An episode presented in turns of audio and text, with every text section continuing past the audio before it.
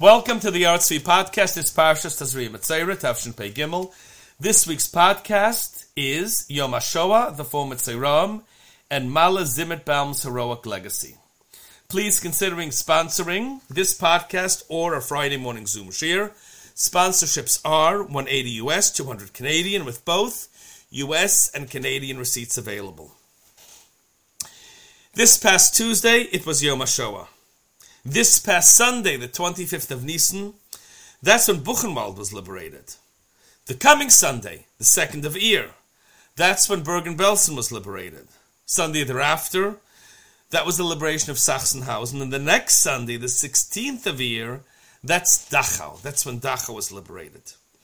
It's appropriate, therefore, to expend effort, time, and effort, not just commemorating the losses, not just recalling the liberation, but also the people, the great people who served as points of inspiration during that unimaginable period, and even now as we live and survive, even now.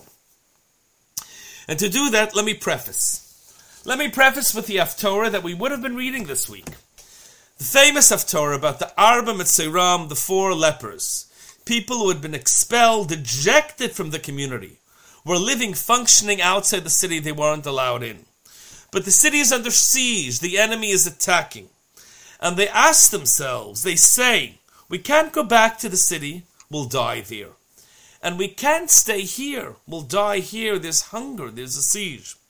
Let's attack the enemy. We may not survive, but we may. We may not succeed, but we may.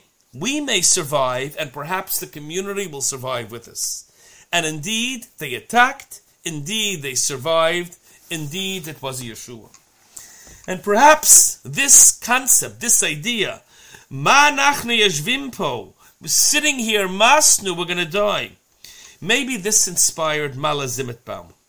Mala Zimetbaum was a young girl when she was deported from Antwerp to Auschwitz in 1942. Her parents were murdered right away. She survived that initial selection, and then, because she spoke German and Polish and French and Flemish and Yiddish, she was given a job that afforded her not just a chance at survival, but even power. She became an interpreter, she used her languages, and then a lifer. She would travel from different parts of the camp, and she was given freedom within the camp to go from one section to another. And she used that to help so many people. Some she transferred to easier work. Sometimes she acquired food and medicine that she would give to suffering people. She smuggled paper and pencils to people to write letters to relatives and friends and spouses who were in different parts of the camp. She even had access to the lists, sometimes, of those who were consigned to the crematoria, to the gas chambers in the crematoria. And she changed the numbers to save lives. But what she's most remembered for is her escape.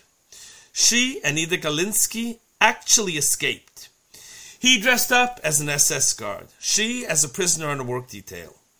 They got a forged pass, she had access to records, and they escaped. Didn't last long. A storekeeper saw that Edek's head was shaven.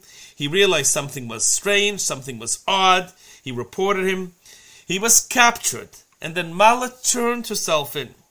They had promised to stay together no matter, and indeed she turned herself in. And she was taken back to Auschwitz, and she and he were tortured in ways that the mind can't begin to comprehend. And then they were taken out to be executed, he in the men's camp, she in the women's, at the same time. But Mala even then was going to stand up. And she was going wasn't going to let them kill her, she was going to kill herself. Somehow she got hold of a razor blade, she slit her wrists, and then took her bloody hand while she was dying and slapped the guard. She was thrown into a wheelbarrow to be carted away to the crematoria to be thrown in alive. And right before she was thrown in, she yelled out to the prisoners to revolt, and she told them, It's worth risking your lives.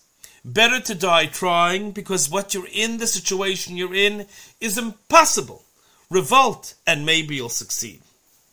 Her escape didn't succeed. But it might have inspired Rosa Robota, who just a few months later, in 1944, smuggled explosives from the ammunition section of the camp where she worked into Birkenau. She gave it to the Sonderkommando, to the people who worked with the dead, who burnt the bodies.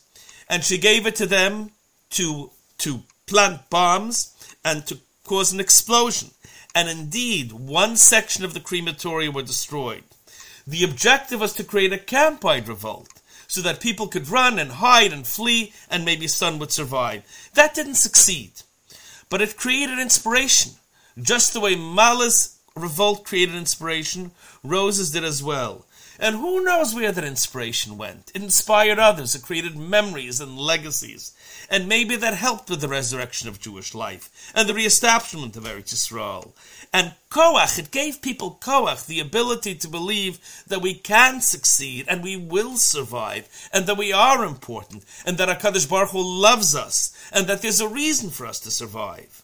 And maybe, maybe, maybe when we sit down to the Suda, the Shabbos, a moment of thanks to Mala, to Rosa, to all those who gave so much, maybe not just a commemoration of loss, but a commemoration of bravery and perseverance and religiosity and the maintenance of humanity and of hope and belief in the face of the unimaginable.